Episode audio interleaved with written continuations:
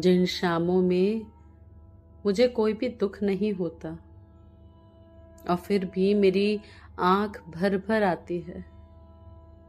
मैं जानती हूँ कि मैं बहुत प्राचीन दुखों पर रो रही हूँ, कि मेरी आँखें रडार की तरह आसमान में देख लेती हैं कई जन्म पुराने दुख, युद्ध की विभीषिका, मृत्यु, भय और फिर वे उन लोगों के हिस्से के आँसू रोती हैं जो असमय मर गए थे।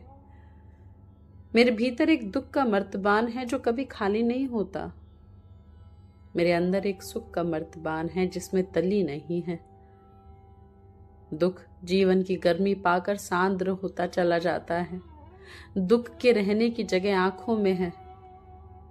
मैं किसी को अपनी आँखें चूमने नहीं देती हूँ इसलिए। मैं जिन शहरों की जिन गलियों से चली हूँ, वहाँ युद्ध बंदी चले थे अपनी अंतिम यात्राओं पर। उनकी निराशा ने मेरी आत्मा पर कुछ अक्षर अंकित कर दिए हैं, जो गाहे बगाहे मेरे लिखे में दिखने लगते हैं। मैं लिखती हूँ तो मेरी आत्मा जाने के न अदृश्य शव यात्राओं में चल रही होती है। सफ़ेद कपड़े पहने, सर झुकाए, शोक संतृप्त मेरी हथेलियों में धूप की नहीं, चिताओं की आग की गर्मी होती है, जिसे लिखने में सरकंडे की कलम में आग लग जाती है। मैं कभी कभी स्याही में उंगलियाँ डुबोकर प्रायश्चित की कविताएँ लिखती हूँ छोटे छोटे शब्दों की। हमारे यहाँ स्त्रियाँ शव यात्रा में शामिल नहीं होती, इसलिए उन्हें उम्र भर कभी यकीन नहीं होता कि राम नाम सत्य है। वे अपना सत्य तलाशती रहती हैं। मैं भी अपना सत्य तलाश रही हूँ। ईश्वर के आखिरी नाम में जो कि प्रेमी के नाम से मिलता जुलता हो। जीवन की सारी कहानियों और रामायण के जितने हिस्से याद हैं, उसके बावजूद राम का सबसे गहरा असर जो मेरे मन पर होता है, वो इसी वाक्य का क्यों है? मैं कोई किरदार लिख सकूँगी कभी कि जिसका नाम राम हो?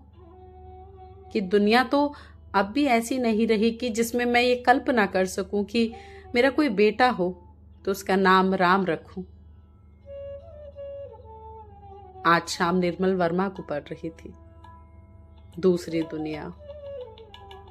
उसमें वो बोरखेज की बात करते हुए बताते हैं कि बोरखेज के एक वक्तव्य के बाद एक श्रोता ने पूछा कि आप अपनी ज़िंदगी में कौन सी चीज़ सबसे ज़्यादा महसूस करते हैं? बोरखेस ने अपनी थकी आँखों से हमारी ओर देखा। हमेशा लगता है कि मैं कहीं भटक गया हूँ। हमेशा यही लगता है। इत्तेफाक से दो दिन पहले की घर पर कुछ लोग आए हुए थे। हम एक यात्रा के अपने अनुभवों पर बात कर रहे थे। मैं कह रही थी कि मुझे सबसे अच्छी बात ये लगती है कि मैं कहीं भी खो नहीं सकती। दुनिया के किसी भी देश में, किसी भी शहर में, कितने भी कॉम्प्लिकेटेड सबवे सिस्टम्स या की नाव चल रही हो, मुझे हमेशा मालूम होता है कि मैं कहाँ हूँ, कि मैं हमेशा लौट सकती हूँ, जहाँ चाहूँ, जब चाहूँ, कि मैं कहीं भटक नहीं सकती। बोरखेज के इस हिस्से को पढ़ते हुए लगा कि ये वक्तव्य तब का है जब वो अपने आँखों की रोशनी पूरी तरह खो चुके थे। उस अंधेरे में कैसे आते होंगे शब्द? रंगों की कैसी स्मृति रही होगी और रोशनी की? इस भटकने में कितना आध्यात्मिक था और कितना शुद्ध सत्य? मैं जो कभी एक जगह स्थिर नहीं रह सकती, मैं कहा जाना चाहती हूँ? क्या मेरे पास कोई मंजिल है? मैं इस रास्ते पर रहते हुए संतुष्ट हूँ? या मुझे किसी मंजिल की तलाश है? ये कितना सुंदर सवाल है ना? मैं भी शायद कुछ लोगों से पूछा, पूछना चाहूँगी। खास तौर से मेरे सबसे पसंदीदा लेखकों से। कि उन्होंने अपनी ज़िंदगी में कौन सी चीज़ सबसे ज़्यादा महसूस की? कि मुझसे पूछा जाए तो शायद मैं कहूँगी सफ़र में होने की खुशी। या कि एक शब्द में कहें तो प्रेम। मैंने सबसे ज़्यादा प्रेम महसूस किया है। और उसे थोड़ा ही कम प्रेम से उपजी पीड़ा। मेरे पास सबसे ज़्यादा का कोई ठीक ठीक जवाब नहीं है। मेरी कैलीग्राफी वाली कलम खो गई है। और मैं कई दिन से जो लिखना चाहती हूँ, वो लिख नहीं पा रही हूँ। क्योंकि दिमाग में शब्द नहीं, बस कलम का चलना दिख रहा है। कल शायद जाकर नई कलम खरीदनी पड़े। मैं इस बार कुछ गहरे दुखों को लिखना चाहती हूँ, जो ऊपर से देखने पर काफ़ी सादे से दिखते हैं, लेकिन दुखते बहुत ज़्यादा हैं।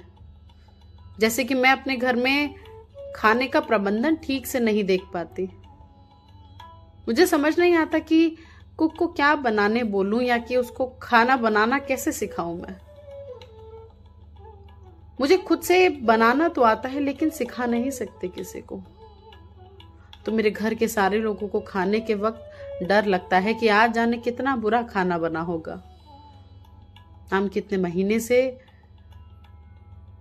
ऐसा ही खाना खा रहे हैं, जो बेहद बेस्वाद होता है।